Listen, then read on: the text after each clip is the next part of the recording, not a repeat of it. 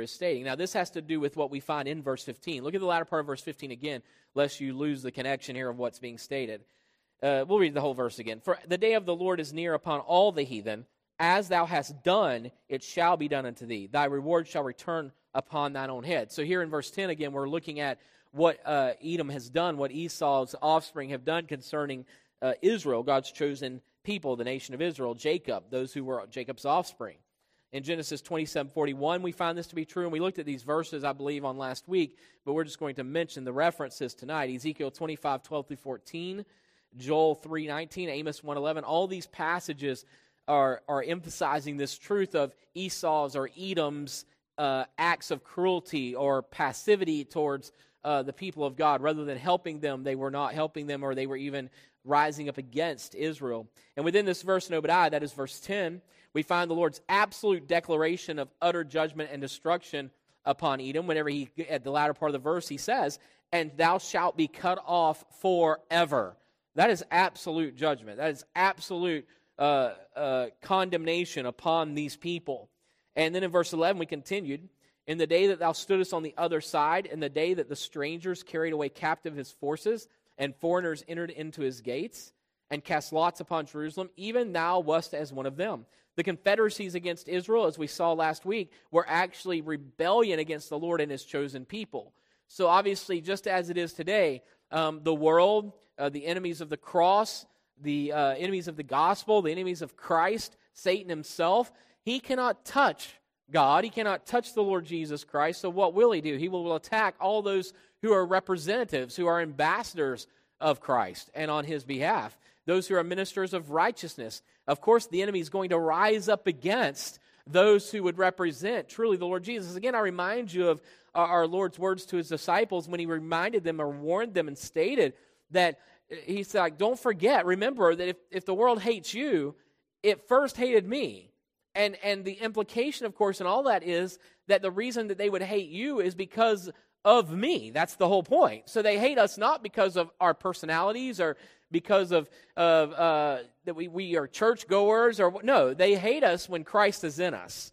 And so when, the, when they are reminded of Christ, when the righteousness is being demonstrated and lived through our lives, of course, then the world is, is against that. They are the enemy of the righteousness of Christ. And so the confederacies, those who rose up against Israel, such as Edom and others, the pagan and, and, and, and Gentile nations, were actually exercising rebellion against the Lord himself as they were against his people. Verses 12 through 14, we saw last week. But thou shouldest not have looked on the day of thy brother in the day that he became a stranger, neither shouldest thou have rejoiced over the children of Judah in the day of their destruction, neither shouldest thou have spoken proudly in the day of distress. Thou shouldest not have entered into the gate of my people in the day of their calamity. Yea, thou shouldest not have looked on their affliction in the day of their calamity, nor have laid hands on their substance in the day of their calamity. Neither shouldest thou have stood in the crossway to cut off those of his that did escape. Neither shouldest thou have delivered up those of his that did remain in the day of distress. Within these three verses, we see God's indictment upon Edom, and the Lord explains his harsh judgment against Edom and does so with detailed explanation of Edom's guilt, not only against his brother, but against the Lord, again, as we previously mentioned.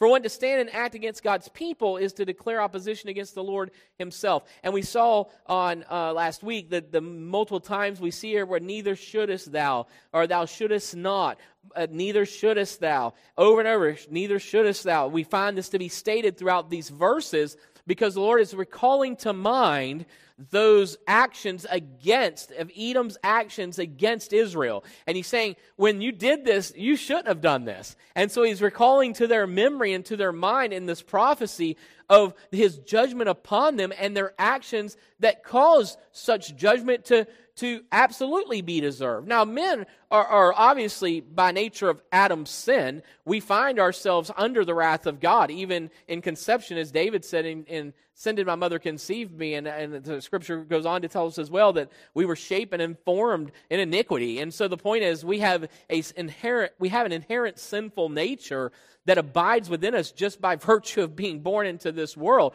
So all men are under the deser- are deserving of the wrath of God. There's no question about that. But here God is pointing out to Edom their actions, their willful acts of rebellion against him and against his chosen way, against his provision and against his chosen people and therefore he calls them out and says you'll be cut off forever. This is this is your sin. This is what you've done.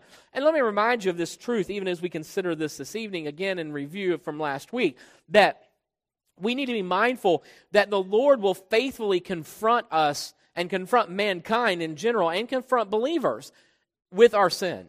He does not let sin just go without being dealt with um, God is not passive concerning sin. And we'll look a little bit into that further this evening. But God is not passive concerning sin. Though many may think that He is, He truly is not. And we'll see that unfold, as I mentioned. So, within the introduction of our study of this prophecy, uh, some weeks back, I pointed out that there are two major divisions within the prophecy, and verse 14 concludes that first division. Verses 1 through 14 is the first division, and within this division, the Lord pronounces the outpouring of his judgment and wrath upon Edom specifically. But then the second division begins in verse 15, which we've read this evening, through verse 21, the remaining portion of the prophecy. And within this division, the day of the Lord, or the final judgment, and the future establishment of God's kingdom is foretold. Over the past uh, five weeks, we've examined the first division, which consists again of verses 1 through 14. And tonight we begin our study of the second and final division of Obadiah's prophecy, which includes these last verses 15 through 21. Now, the second division regards, again, not only God's judgment against Edom, though that's emphasized in the first 14 verses, but also, including Edom, it includes the ultimate and final judgment of the Lord upon all those who are his enemies. Let's look again at verse 15 together. For the day of the Lord is near upon all the heathen. So this isn't just speaking of Edom now, though it includes Edom. It's not just Edom being spoken of. As thou hast done, it shall be done unto thee. Thy reward shall return upon thine own head. Now, all the heathen is talking about all those who are unregenerate, all the wicked, if you will. But yet, as thou hast done, again, again is specifically, I believe, referring to, uh, in particularly referring to Edom itself, though it would still include all the, all the heathen and all the wicked by large.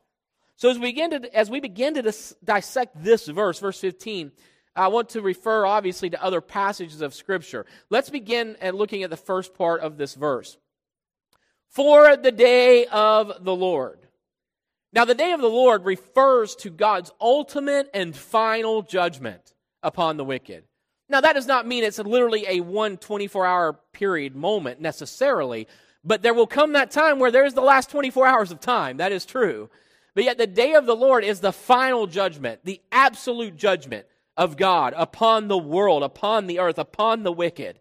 And when the fullness of God's judgment is executed, the world will be destroyed and the wicked will perish without exception. The following are some of the references made to this day of judgment in Scripture, not all of them by any means. But Ezekiel 30, 2 through 3. And this is going to give you a better insight into the day of the Lord. And by the way, before we even read these verses, let me remind you when you go to some of the New Testament passages, even such as 2 Thessalonians chapter 5, you'll find that this is mentioned as well. And this is what it's talking about. It's referring to this day, this moment in which absolute judgment will be poured out. So you'll find in or I'm sorry, in Ezekiel 32 and 3, Son of man, prophesy and say, Thus saith the Lord God. Howl ye, Woe worth the day! For the day is near, even the day of the Lord is near, a cloudy day. It shall be the time of the heathen. That's talking about the judgment of God upon the heathen. Joel chapter 1, verse 15. Alas for the day, for the day of the Lord is at hand, and as a destruction from the Almighty shall it come. Amos 5, 18 and 20. Woe unto you that desire the day of the Lord. To what end is it for you? The day of the Lord is darkness and not light. Verse 20 Shall not the day of the Lord be darkness and not light? Even very dark and no brightness in it. That, now, that's pretty dismal. And by the way, notice what's being stated here. When it talks about darkness, that doesn't just literally speak of there being no presence of light in terms of like no sun, so on and so forth. But might I say to you, more importantly, there is eternal darkness that will result as the day of the Lord is accomplished. So there will be eternal darkness. There will, there will be the absence of the revealed presence of God among even the heathen. Let me say it to you like this In the lake of fire, for instance, it's not that God is not capable of being present, it's that his presence will not be revealed or made known at all to those who are in eternal judgment and punishment in the sense that they will not know any comfort, any grace, any mercy. The presence of God will be, they'll be reminded of the presence of God eternally in his judgment, in his wrath. In other words, in eternity, no man will be without absolute understanding and knowledge that it is a holy, righteous, and just God that has executed this wrath upon them.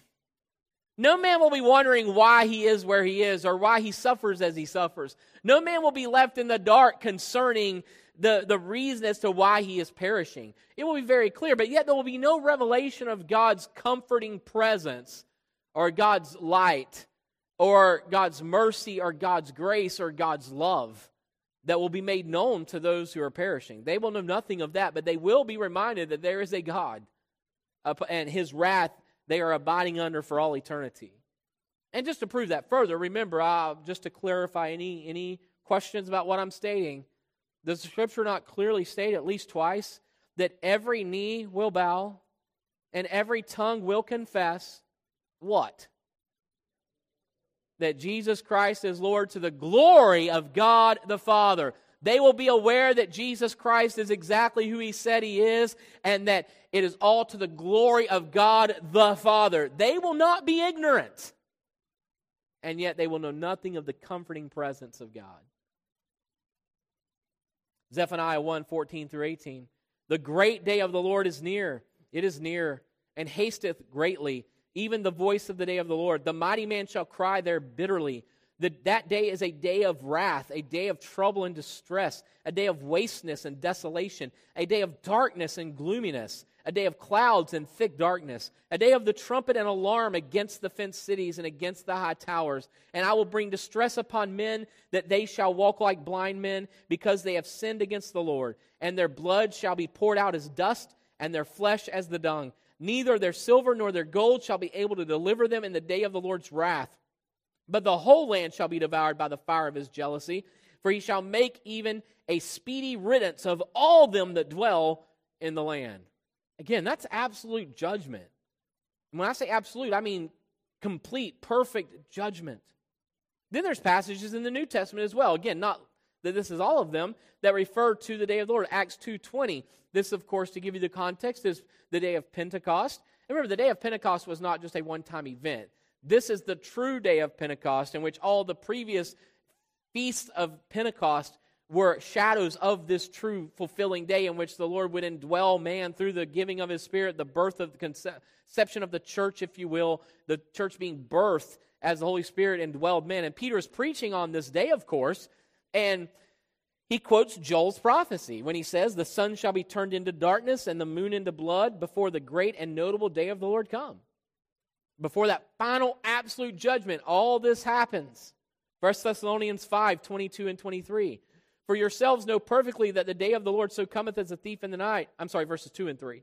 For yourselves know perfectly that the day of the Lord so cometh as a thief in the night. For when they shall say peace and safety, then sudden destruction cometh upon them as travail upon a woman with child, and they shall not escape. 2 Peter 3 9 through 10. The Lord is not slack concerning his promise, as some men count slackness, but is long suffering to usward, not willing that any should perish, but that all should come to repentance. But the day of the Lord will come as a thief in the night, in the which the heavens shall pass away with a great noise, and the elements shall melt with fervent heat. The earth also and the works that are therein shall be burned up. So, from these references to the day of the Lord throughout Scripture, we obviously conclude that the day referred to is that of God's final and absolute perfect judgment as he pours his impending wrath upon all unbelieving men. Without any mercy being shown whatsoever, God will judge Those who remain in unbelief, rejecting God's provision in Jesus Christ, will be thrust into eternal wrath and the judgment of God. Revelation 20, 11 through 15. And I saw a great white throne and him that sat on it, from whose face the earth and the heaven fled away, and there was no was found no place for them. And I saw the dead, small and great, stand before God, and the books were opened, and another book was opened, which is the book of life. And the dead were judged out of those things which were written in the books according to their works. And the sea gave up the dead which were in it, and the death and hell delivered up the dead which were in them, and they were judged every man according to their works. And death and hell were cast into the lake of fire. This is the second death. And whosoever was not found written in the book of life was cast into the lake of fire. So we see here clearly again that at the end of this time, when judgment has absolutely come upon the earth, that those who are in unbelief will all be cast into the lake of fire. Death and hell are cast into the lake of fire. Hell is consumed by the lake of fire. Listen here closely. The lake of fire is eternal. Hell will be consumed within the lake of fire, but the lake of fire is absolutely eternal. However, this day will also usher into reality the eternal kingdom of our God His Christ. And we see that here in Obadiah. In fact, let's look at here. We see in verse 15. Let's just skip ahead a little bit. Read verse 15 with me again. For the day of the Lord is near upon all the heathen. As thou hast done, it shall be done unto thee. Thy reward shall return upon thine own head. And then he gives more description of that. But then look at verse 21. And Savior shall come up on Mount Zion to judge the Mount of Esau, and the kingdom shall be the Lord's. So, just as, as there is an absolute destruction and judgment upon the wicked, there is an eternal kingdom of God, which is being alluded to here in Obadiah's prophecy. And so we see that this day will usher into reality the eternal kingdom of God and His Christ. In other words, at this time, God will fulfill His eternal redemptive plan, and all tears will be wiped away, and all those who have come to believing faith in Christ Jesus will spend an eternity in the presence of the glory of God. Revelation 21, 1 through 4. And I saw a new heaven and a new earth, for the first heaven and the first earth were passed away, and there was no more sea. And I, John, saw the holy city, New Jerusalem, coming down from God out of heaven, prepared as a bride adorned for her husband. And I heard a great voice out of heaven saying, Behold, the tabernacle of God is with men. He shall dwell with them, and they shall be his people. And God himself shall be with them and be their God. And God shall wipe away all tears from their eyes, and there shall be no more death, neither sorrow nor crying, neither shall there be any more pain, for the former things are passed away. So the day of the Lord. That's what where Obadiah begins in verse 15 in this new second last division of the book. For the day of the Lord. This day is a day in which men will be judged all men, and it's an inescapable judgment. There will be no cry, or there will be plenty crying out for mercy, but that, that, mer- that cry for mercy will fall on deaf ears concerning the God of heaven. He will not listen to those cries. He will not heed those cries. He will not give ear and, and lend ear to them.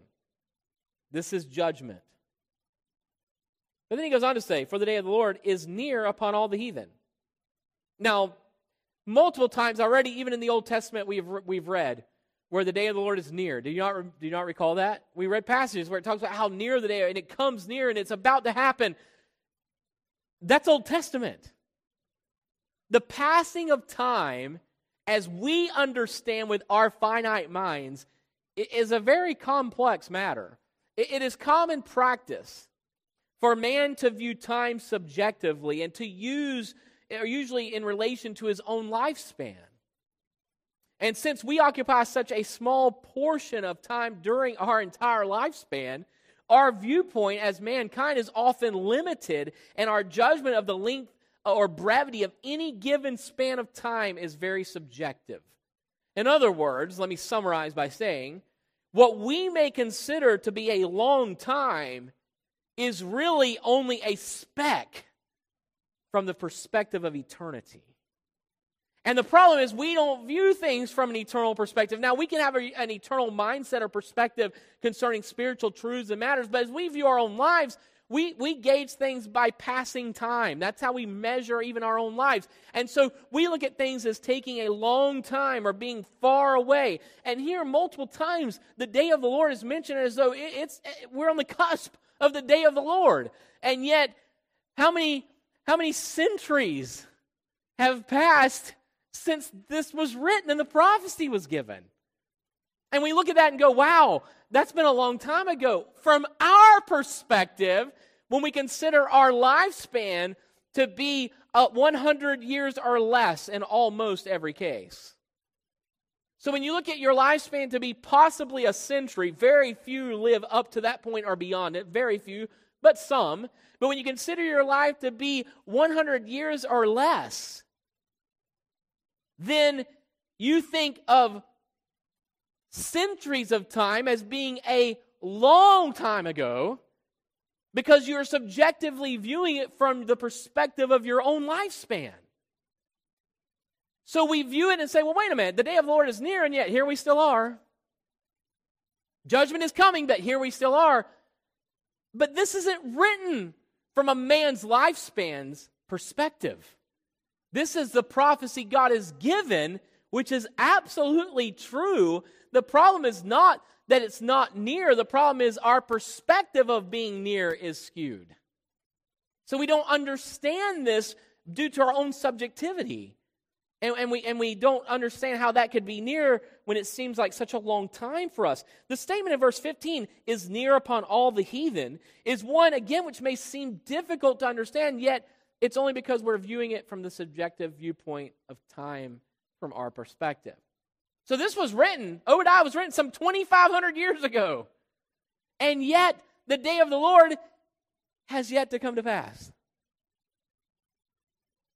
Simon Peter addressed the same matter in the New Testament. And we read a portion of this a moment ago. But how men will doubt God's word and God's promise. 2 Peter 3 3 through 8.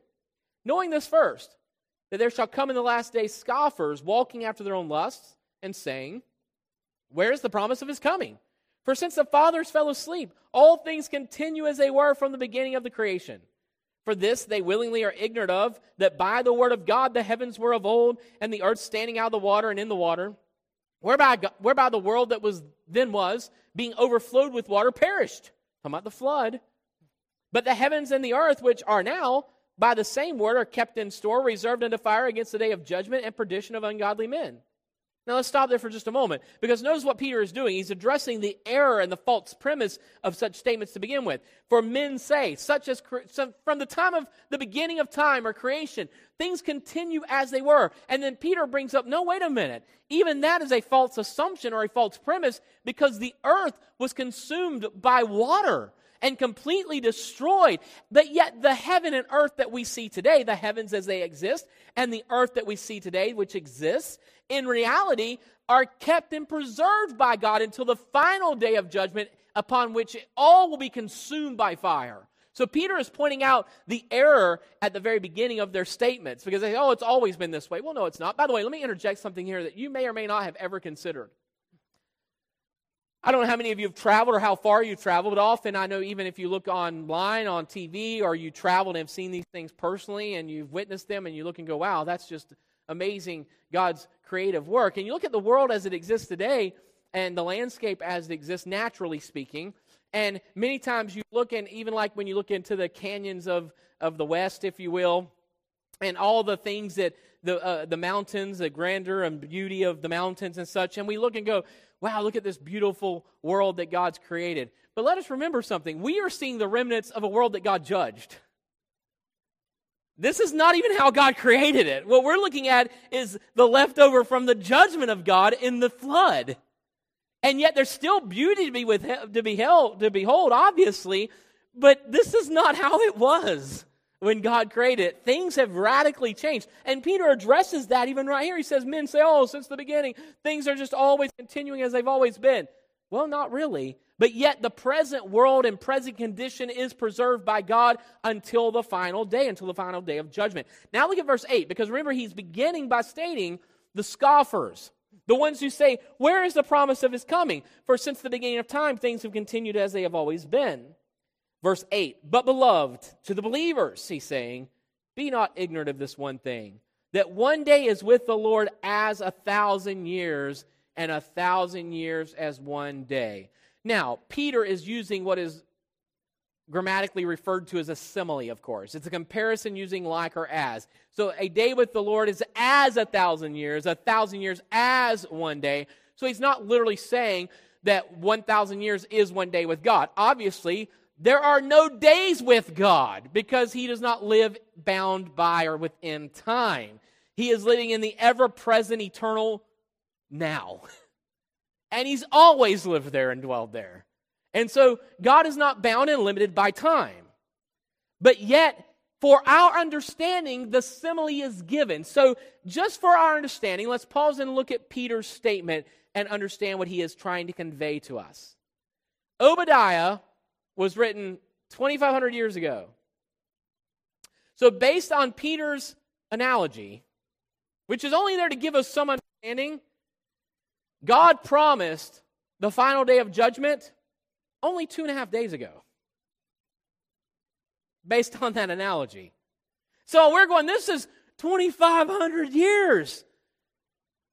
But what we view as a large span of time to go back to where I began concerning this statement that is made of the day of the Lord near upon all the heathen, from our perspective and our point of, uh, uh, of view, we look at this as being an extremely long amount of time, but this is a speck.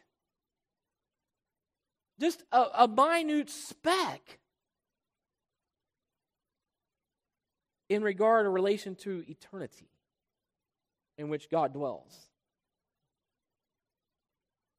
God's word is eternal. The promises of God's word are eternal. Therefore, one must not view such statements about how near the judgment of God is upon the wicked as though such statements are written from the perspective of man's lifetime.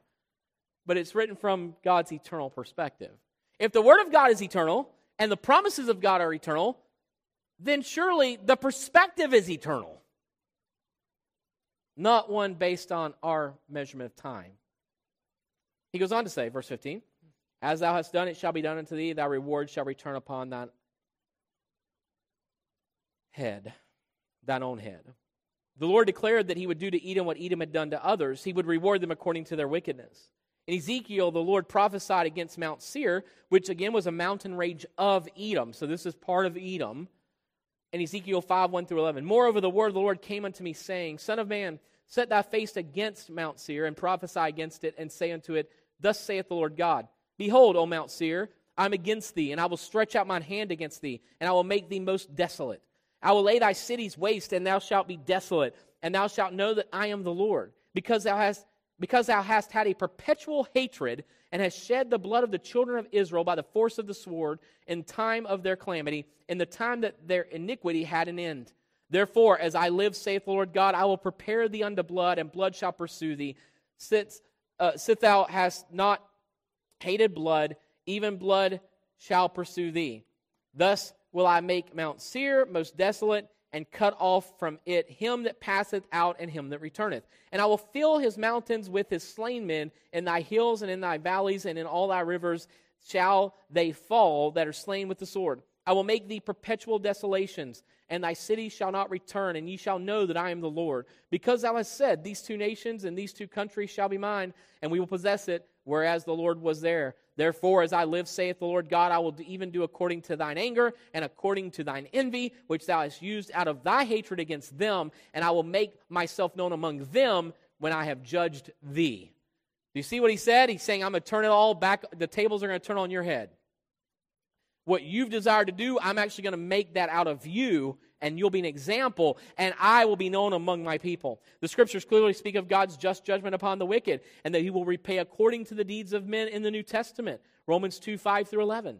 But after that hardness and impenitent heart, treasures up unto thyself wrath against the day of wrath and revelation of the righteous judgment of God, who will render to every man according to his deeds.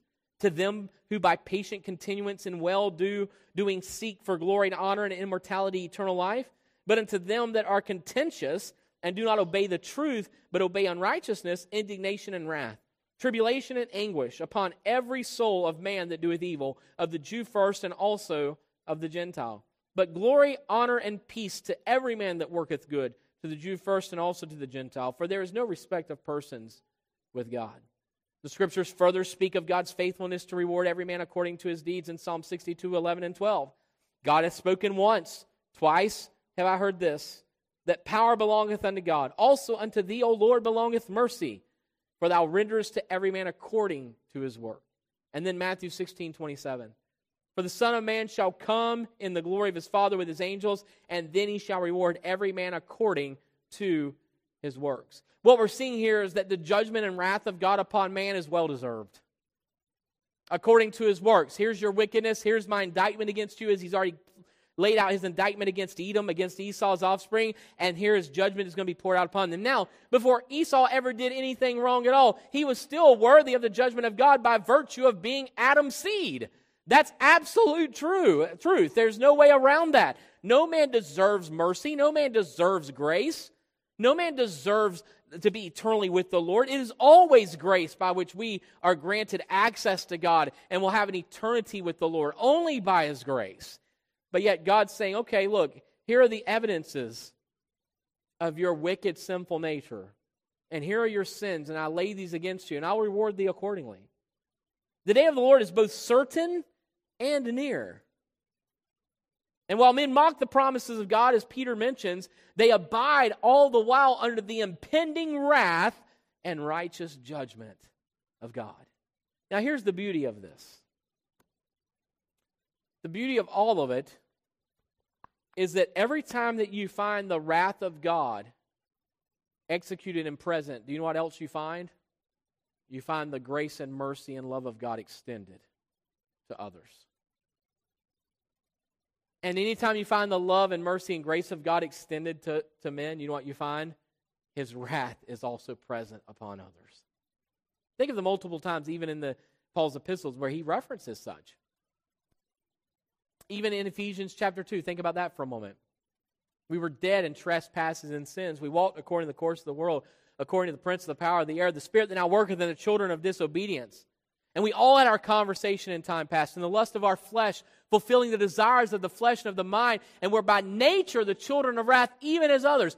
But God, who is rich in mercy, wherein he loved us even when we were dead in sins, hath quickened us together with Christ. By grace ye are saved. what, what a beautiful picture and portrait and reminder again that where there is this judgment of God upon mankind, there is this mercy and grace and love of God that has been extended to man as well. And, and, and not only extended, but bestowed upon those who know the Lord Jesus Christ. So God is a God of wrath, God is a God of judgment, but God is also a God of mercy and grace and love to those who know Him. So the day of the Lord is certain, it's absolute.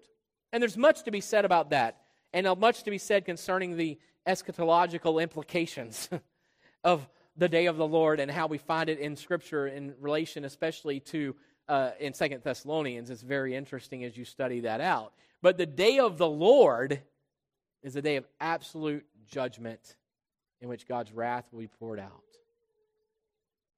But you know what we do as believers? We stand in absolute confidence that our Savior is sufficient in delivering us from such a day.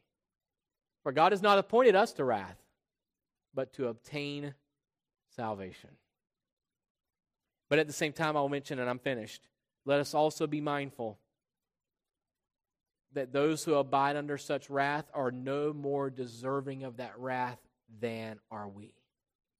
So, as we would declare the gospel, as we would proclaim the gospel, let us be mindful it's only grace, the unmerited favor and kindness of God, that has delivered us out from under his wrath. Else, we also would perish. And so, that should cause us to have a compassion and an awe of the judgment of God against such, even as Obadiah did when he speak, spoke of of Esau being cut off and the manner in which he was cut off, and those exclamatory statements in the previous verses of Obadiah's prophecy concerning the judgment of God. There is no one, I'm very much aware of this. There is no one abiding under the wrath of God, whether they are in eternity right now or whether they are living life in this world or yet to come into this world and live life. There is not one single soul that is more deserving of the wrath of God than I. And there's not one single soul that's more deserving of the wrath of God than are you.